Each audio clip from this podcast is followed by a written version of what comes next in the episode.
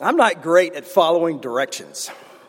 More specifically, I'm not great at putting things together which require me to follow directions. It's not so much of a heart issue, it's more of a head and a hands problem.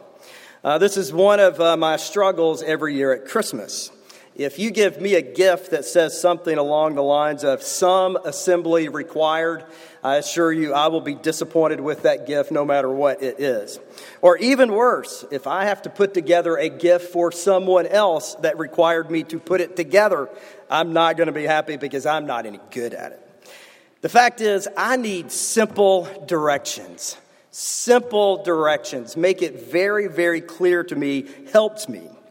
Yet, as hard as learning from directions may be for me, I assure you, there is no better feeling than that of the accomplishment when you actually have followed the directions and you put something together. Uh, I, it only took me eight hours to put together a bookshelf that I gave to a gift for family this year, and I felt so proud of myself at the end of the eight hours when it actually got together. But as we begin this new sermon series this morning, uh, what I hope we'll see as we examine the Lord's Prayer is a set of very easy directions for us as God teaches us how to pray. I wonder how many of you, as we begin this new year, may not often feel something like this in your heart. I wish I prayed more.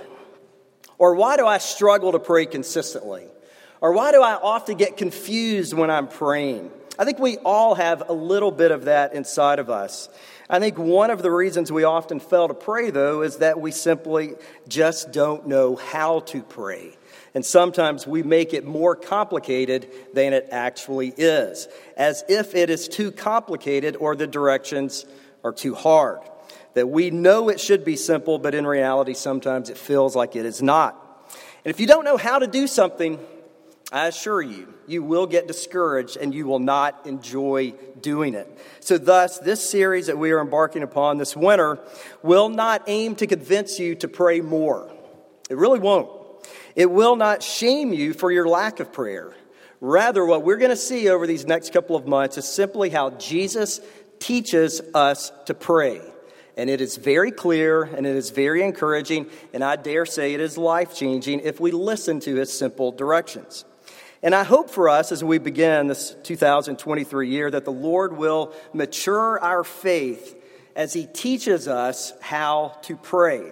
Because when we know how to pray, we will enjoy it more, and I dare say we will pray even more.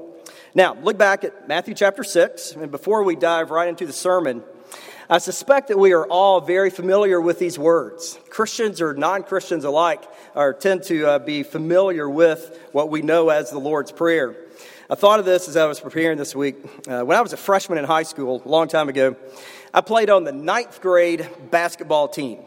I was the only player on the team who didn't score all year. That's a story for another day.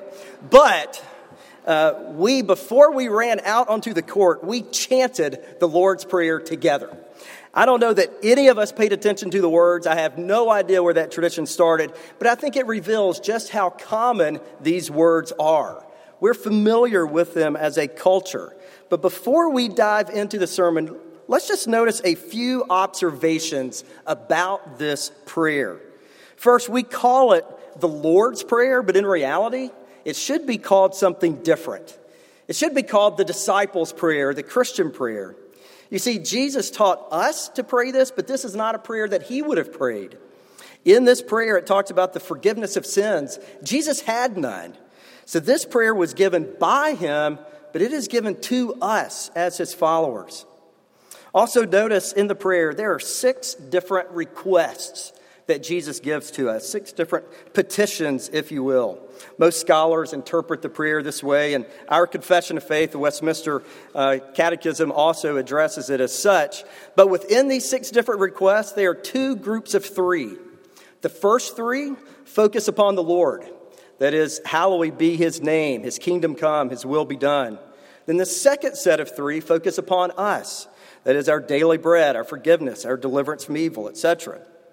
Church historians say that the dominant way of discipleship over the ages of the past 2,000 years has been a combination of three different tools. First, the Ten Commandments. Secondly, the Apostles' Creed. But then, thirdly, the Lord's Prayer. That is how we act, what we believe, and how we communicate with God. And truthfully, what could be more important than that? But the final observation before we dive in is notice verse 7. Jesus says, When you pray. That is, there is an assumption that people who are Christians, who call themselves Christians, pray. It's what we do. Jesus is not introducing a new concept here, rather, he is maturing what people of God have always been doing. It's a new way to pray, and we'll see a new name this morning, but it's not a new concept. It is assumed if you are a follower of Christ that you pray. So, for TCPC, over these next couple of months, as we prepare for Easter, my hope for us is that God will, through each of these six requests, as we tackle them one at a time, that God will grow our faith in Him as He matures our prayer life. And as that happens, we will see more and more and more of His grace. So, this morning, we're going to look at request number one and we will see how our lives are going to be reoriented completely by the direction that the Lord gives to us. It's simple, but it will change our lives. So, two things from this first request. First, see the intimacy of God's name, and then secondly, see the priority of his name. The intimacy and the priority. And may God show us yet again the beauty this week of God's holiness and what is true of us in Christ. Look back at these first two words of verse 9 and see the intimacy of our, our God's name. This prayer begins simply with these two words Our Father. Our Father. The very first thing we must recognize in learning to pray is to embrace the way Jesus instructs us to address the God of the universe, and that is our Father. Please stop here and be amazed at what Jesus has just said. I hope you see the significance this morning of what has just happened throughout redemptive history. Historically and theologically, something massive just occurred with these words. Something miraculous happened in the very beginning of this prayer, and we cannot overlook it because if we do, we'll miss all of Christianity. If we would have been in the audience as Jesus was speaking that day. And we had heard Jesus speak and say that we should call God Father. We would have been very confused by what he meant. See, those folks in that day would have been very well versed in the teachings and customs of the Old Testament. It's all they would have known. And they had never heard an individual refer to God as their Father. This was new. Hearing this come out of Jesus' mouth was completely radical. It was a new statement. There are occasions in the Old Testament where God is indeed revealed as Father, 15 times to be exact. But all of those occasions were describing a statement of fact related to the nation of Israel and God as the Father of the nation. But never was an individual addressing the Lord in such an intimate, personal, and relational way. Never. And truthfully, in that day, as Jesus spoke, because of Israel's ongoing sin and rejection of his ways, the idea of an intimate term like father would have seemed even more remote to those who were listening to Jesus speak. But Jesus' words reveal what his life was all about. His purpose of coming was being realized right before their very eyes and that is our status was changing with the arrival of Jesus. Scholars also show that in the New Testament, there are 245 times that God is referred to as our Father coming from the mouths of individuals. That is, upon the arrival of Jesus, the intimacy of our relationship with God has now become common language. It's our new reality.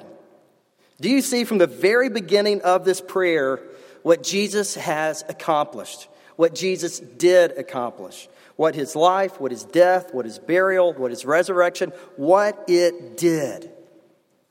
You see, we could do a whole sermon series just on these two words the fatherhood of God. But for today, I encourage you just to consider this one idea. And that is if you are a follower of Jesus, you have been adopted. Did you know that? That's your status, that's who you are. We all know what adoption is in earthly terms, but in spiritual biblical terms, that is also our description. Hear these words from Galatians chapter 4. Hear how Paul describes those who have faith in Jesus. He said this We might receive adoption as sons. And because you are sons, God sent his spirit into our hearts, crying, Abba, Father. You see, this morning, if you know Christ, adoption is your story. Adoption really is the theme of the entirety of the New Testament. You see, it's not just that our sins have been forgiven in Christ. That's not it, even though that is great. There's more to the gospel of Jesus. Adoption means that God took those who were not part of his family and he purchased them with a very high price, a high cost himself, so that those who would believe in him would have the privilege of having his family. Our adoption is that we are now part of God's family. If you know Christ, then what that means is Jesus is your brother. And his father is now your father. Apart from God's work, that would not be so. That could not be so. But Jesus is now instructing it is. You see, this morning, you call the God of the universe your father. Now, note, we have to deal with this. God is not, from these words, the universal father of all. That's a mistaken view, but it's so common in our day.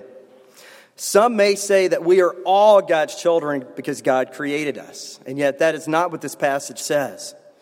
God's children are only those who embrace Christ as their brother, who have God's Spirit inside of them, who receive Him, who receive His payment, who want Him.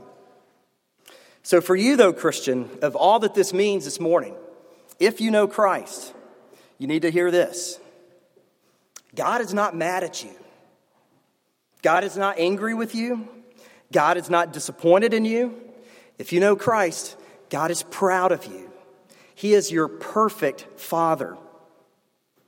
You know, some of us have had great dads. Some of us have had terrible dads. Some of us had no dad at all in their life.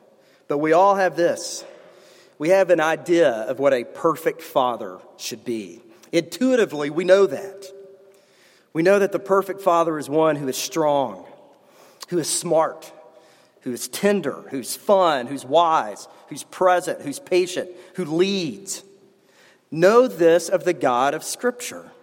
The God who is in heaven right now who created all of the universe, who created mankind, who orchestrated all of the events of Scripture, who set the stars and the sun and the moon in place, is the God of Abraham, Isaac, and Jacob, the one who is the God of the law and the covenants, of all that He is, beyond what I have the ability to explain. He, that God, looks at you this morning in Christ, and He says, I am delighted in you. That's who you are this morning in Christ. Some of y'all know this, and many of you have given me a hug already this morning, but yes, Lisa and I did become grandparents last week.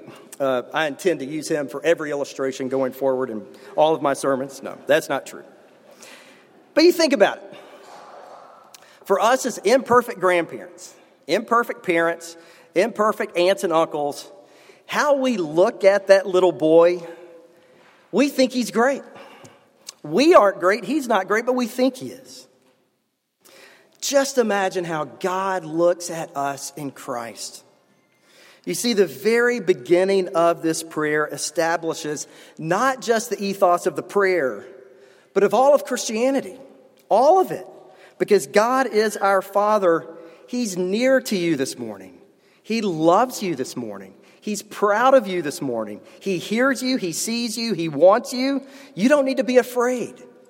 That's who God is. He is your Father, and He is in heaven, meaning He has all ultimate authority. Your dad is the King of the world. That's who you are if you know Christ. Our Father reveals that. So let me ask you this morning can you accept your place of privilege? Can you? You are loved and you are royal. So before we have even asked God to do anything, the opening of the prayer reminds our hearts of the miracle that has occurred in our life. And it's all because of His name. He's our Father. Now, when reality sinks in and we embrace how God looks at us and He is proud of us, notice the first response of how we are to pray to Him. We've seen the intimacy, now consider the priority of his name. Look back at the second half of verse 9. Hallowed be thy name. You know what every good parent wants for their children? Every good parent, every happy parent, every healthy parent. You know what parents want for their children? It's this a good parent wants their kids to prosper in every way imaginable. That's what a good parent wants. Does it ask the question what does our perfect Father want for us? What is our loving Father, our holy Father, our kingly Father? What does He want for His adopted children? He wants you to prosper beyond what you can imagine. So, how does that begin? It begins with asking Him for you to understand who He is. The very first thing we are to ask of our God is that we recognize Him him properly. And that will in turn explain how we are to view ourselves. Again, the specific request here is that we, quote, hallowed his name. Now, to hallow is not a word that we use very often. I don't know that we ever use it anywhere other than here, but it simply means this to set apart, to sanctify, to be, make holy. A better description is basically saying to honor God rightly to esteem him for who he is. This prayer essentially is one that is to focus our heart upon the greatness of God first. And when that happens, everything else will flow accordingly. This prayer sets us up nicely to do a future study on all the names of God, but for today, simply understand this God reveals himself and his power and his character through his names and his name is to be set apart above all else. Jesus instructs us that the first thing we are to do is to ask God that we would honor him for who he is. Now, let me repeat that, and you're going to see a problem. Jesus instructs us that the first thing we are to do is to ask God, to ask him that he would honor him for who he actually is. Did you catch the problem here? There's a trick. You see, you only have to ask somebody for something if you don't already have it. I don't need to ask you for something if I already possess it. Thus, Jesus would not be instructing us to ask for something if we already had that thing. Do you catch the problem? Do you see what's going on here and how this changes everything in our lives? It means that apart from God graciously answering this request, we would have no idea who God is. We would have no idea the true nature of who our Savior is. And if we don't know the real God, what we will do in turn is to create one in our own minds and our own imagination, and that is dangerous. Let me quote from the Westminster Catechism. Question 190 says this Hallowed be thy name acknowledges our utter inability in ourselves to honor God rightly. So we must pray that He will enable us to esteem Him for who He is. Folks, do you see the importance of this first request? If God does not answer this prayer, we will not know the true God, that we would never hallow Him in and of ourselves. Raymond Reddington is a fictitious leader in the TV show The Blacklist. I don't know if any of y'all watch Raymond. He fascinates me. If you watch the show, you understand this. Reddington quickly is uh, recognized as the one who controls all the shots in the world. Uh, the Blacklist is a show about the FBI and a special crime force. But Raymond Reddington actually controls the FBI. He tells them what to do and the special task force what to do. In the show, he has his own secret operatives all over the world. He's got his own military, his own doctors, his own hospitals, his own spies, his own agenda. He's always two steps ahead of everybody else. It's as if the world is playing checkers and Raymond's playing chess. Everything is about him, his life, his agenda, all that he is about.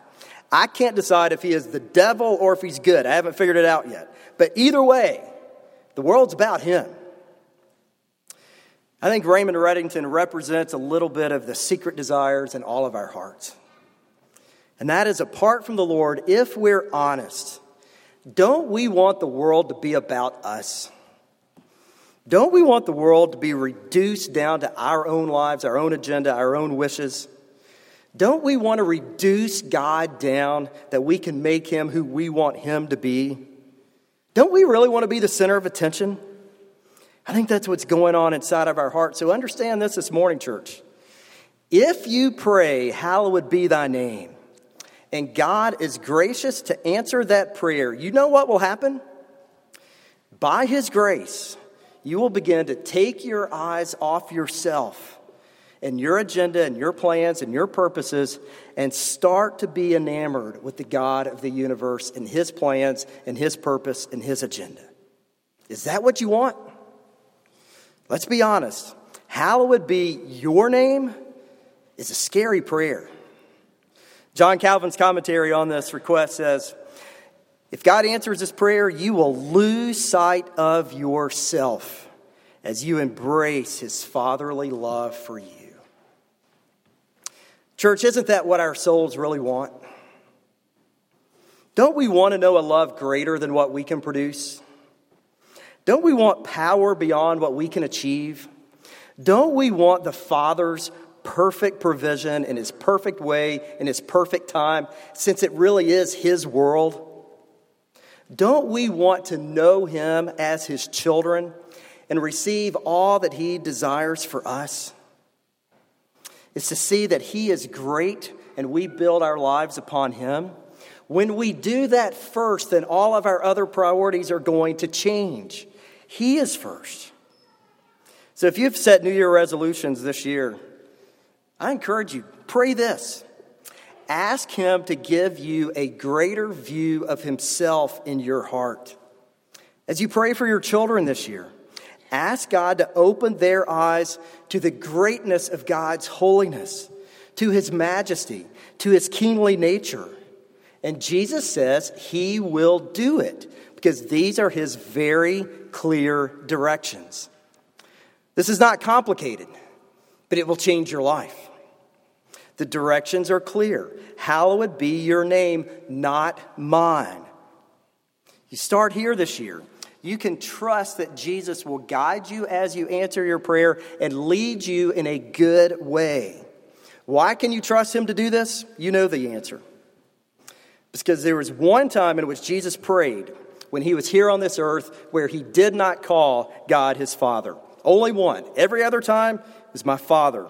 But there was one prayer when he hung on the cross, and his prayer was this My God and my God, why have you forsaken me? Me, your son, your only son. Why have you forsaken me? And the Father did not spare him. And thus, when our faith is in this one who was sacrificed, we now know Jesus will never abandon us. The reason we can pray, Hallowed be thy name, is we can trust the one who taught us how to pray. What Jesus is doing is good. Is he changing our agenda? Yes, he is. But can we trust him as he does that? Yes, we may. Hallowed be your name begins our prayer life. Amen and amen. Let's pray now to this great Father of ours as we prepare to receive his grace from his table this morning. Lord, as we consider these promises, as we consider this instruction, Father, we want to pray, but we're scared to pray. We need your grace. Father, we want to be in control of our lives, even though we know you are the author of life. So, Lord, it's in this confusion, would you remind us of your truths at this table? That Jesus, you came for us, you died for us, you gave up your body, you gave up your blood. All of this is true so that we have your spirit and our future is found in you. So, oh God, I pray that you would strengthen us now. Help us to have a heart which desires to know and love you. And we pray this in Christ's name. Amen.